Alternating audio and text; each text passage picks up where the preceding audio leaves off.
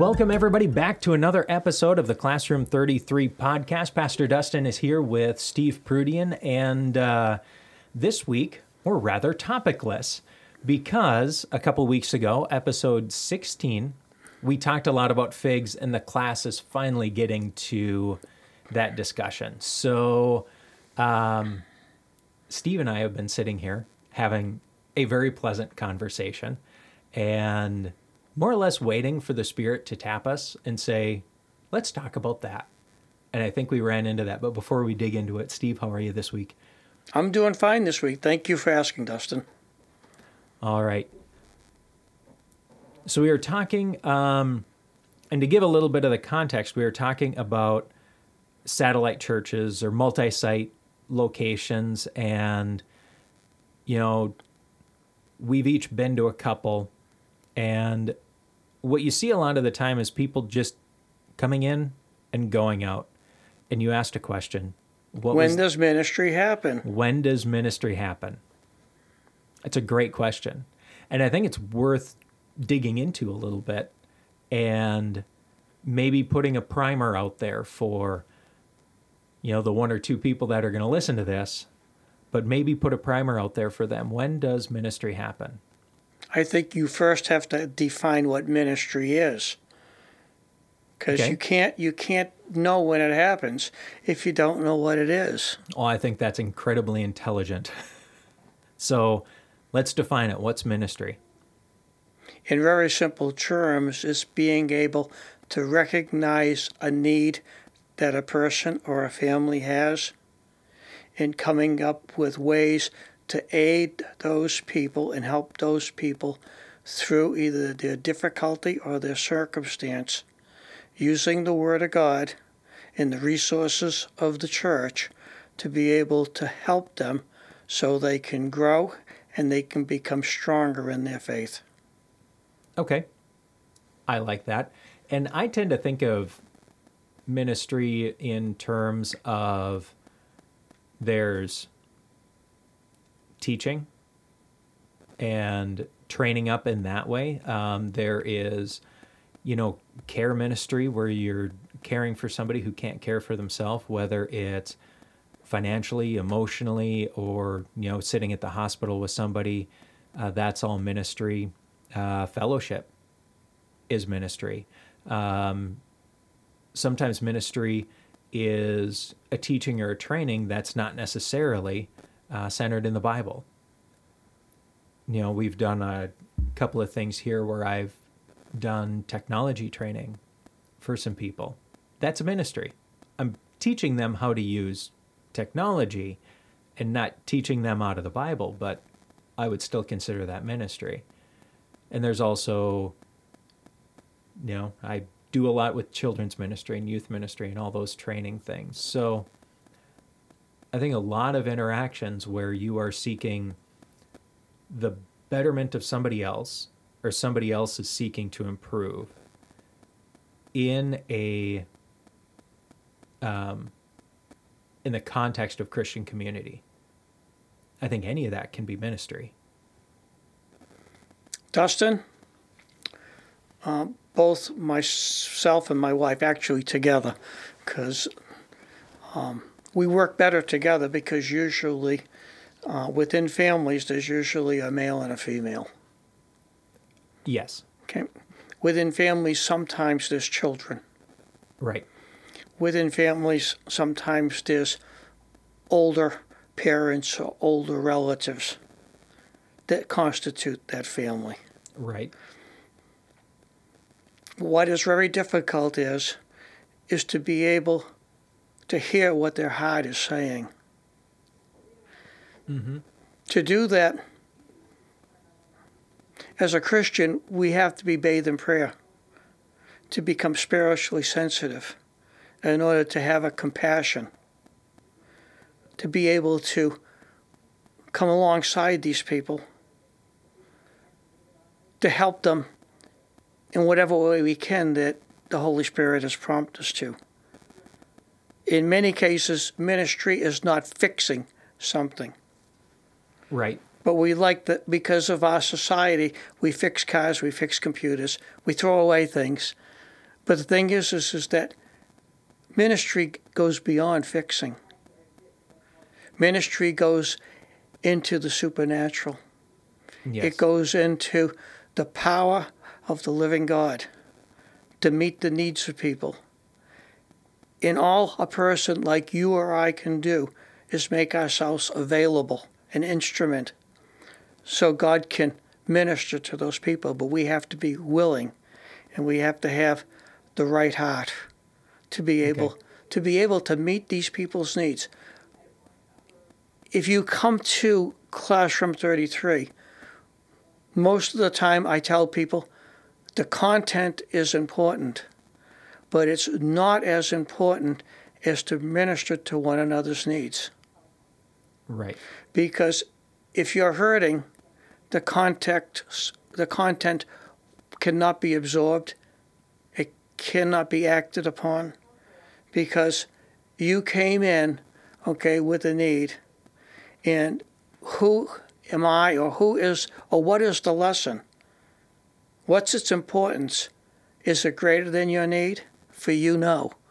So ministry starts by us being sensitive to people's needs and to be following the lead of the Spirit in order to help them. We're not there to fix them, we're there to guide them. Thank you. Okay.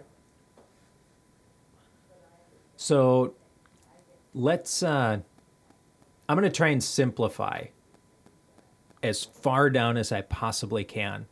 And when you do this, of course, it's never perfect, especially doing it on the fly like this.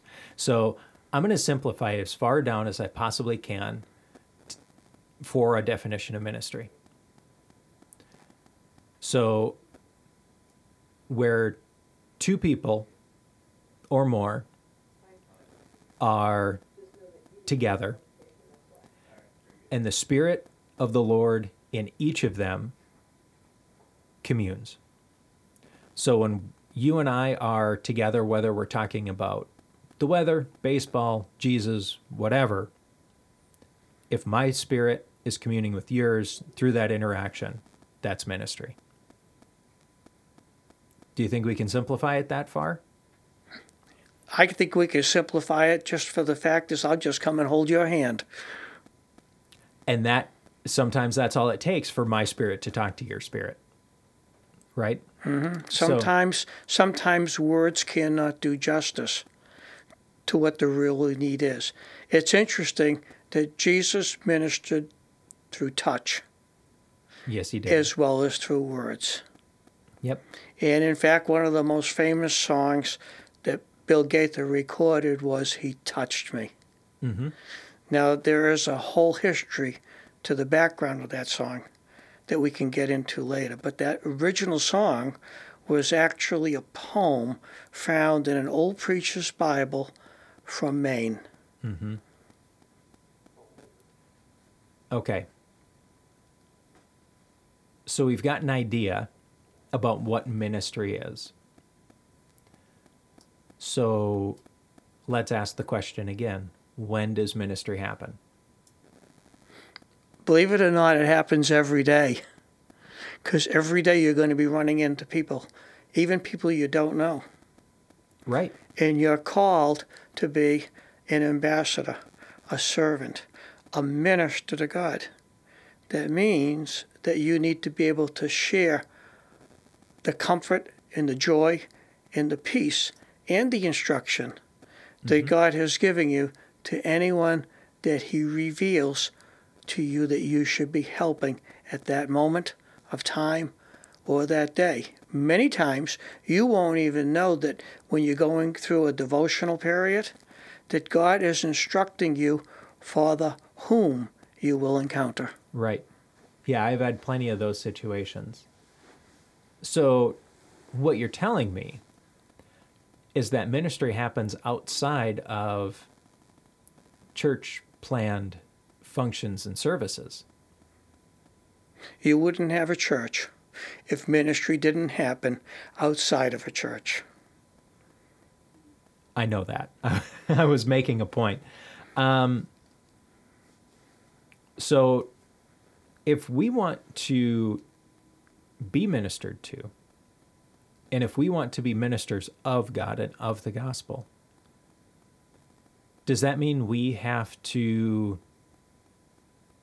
be intentional about doing that when we're outside of the building, when we're outside of those times and those scheduled events? If you're a true servant of God, and if you're thankful for what He did for you, and you realize that there's a value in what He's done for you that He wants to do for others, we are commanded to be ready in season and out of season to be able to represent Him. As long as you're doing that, okay, you have to understand it's not our ministry. It's not my ministry. It's not your ministry. It's His ministry. And He knows people's hearts. We only see the outward appearance. Right. But God knows the heart. And until He reveals to us the heart of that person, we really cannot begin ministry. We can be a friend. Right. We can be kind. Yes. We can be helpful. And all of those things we shouldn't even have a second thought about. But what we should have a question about, or really we should have a prayer about, is Lord, what do you want to use me for with this person? Not your agenda, but Christ's agenda.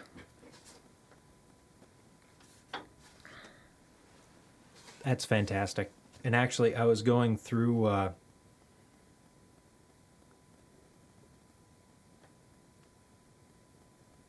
sorry about that. I was going through um, something here recently uh, in preparation for a mission trip that is coming up that I'm going on. And we're going through this book that is called Before You Pack Your Bag, Prepare Your Heart. And it's all about short term mission stuff. And it's talking a little bit about kind of exactly what you just said. And one of the things that we're supposed to do is the how is more important than the what. And we get into Mark chapter 10, verses 42 through 45. And it's an interesting paradox.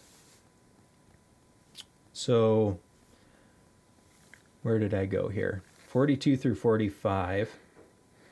So Jesus called them together and said, You know that the rules in this world, the rulers in this world, lord it over their people and officials and flaunt their authority over those under them.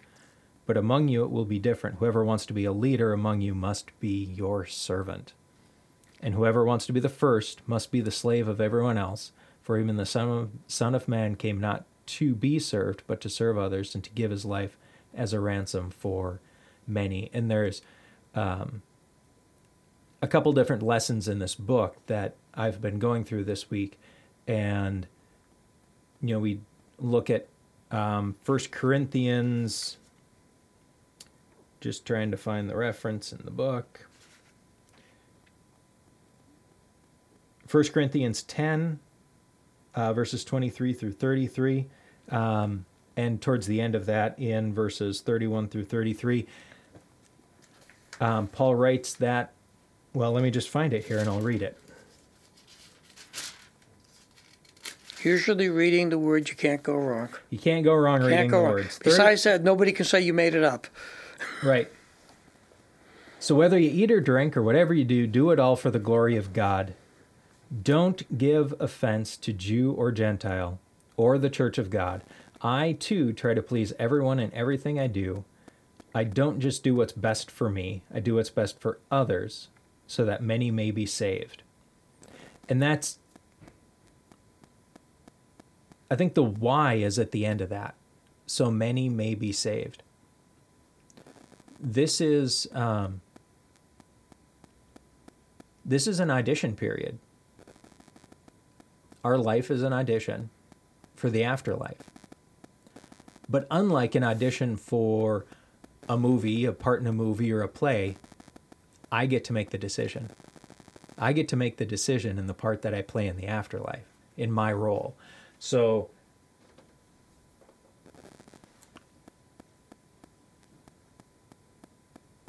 God sends us out there to do His will and to bring Him glory. And we're not to give offense,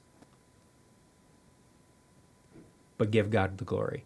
It's not about me. I'm a slave. I'm humble. I'm nothing. You don't own the company. I don't I don't own the company. I work for the company. I'm expendable. I'm replaceable. I am overall insignificant. However, the owner of the company chooses to use me to advertise. What did it cost the owner to acquire you? Everything he had, And what did that include? his son. And what did that mean? What does that mean? That means Jesus gave up his spot in heaven to come down to earth and live a perfect, sinless life and die a sinner's death. He took the bullet for you. He took the bullet for me and he conquered that death and rose from the grave and returned to his spot in heaven. And what does he expect from you? One word Faith. faithfulness. Yep. He wants And- my faithfulness. He wants me to love him. And faithfulness includes another word that a lot of people don't like. And that word is called obedience. Yes. Yes. Obedience can be very difficult, can't it? So, with all these things, we're supposed to be humble. We're supposed to be a slave to everybody else, not to give offense, but to work for the betterment of other people. This doesn't have a time frame listed. It says why. It says, you know, at the end of the day, when we get to judgment, some are going to be separated as sheep and some are going to be separated as goats, Tears and wheat. tares and wheat. So that separation is going to be happening. Some of us are going to live with God forever and ever, and some of us are going to live without God forever and ever. And those places are called heaven and hell. So that's the why. But nowhere in any of these passages that I read here or have been in outside of this, they don't give a when this is supposed to happen. And what's interesting is we sit here talking about when does ministry happen? You know, we have we have Jesus' ministry kind of bookended from his baptism to his crucifixion and resurrection.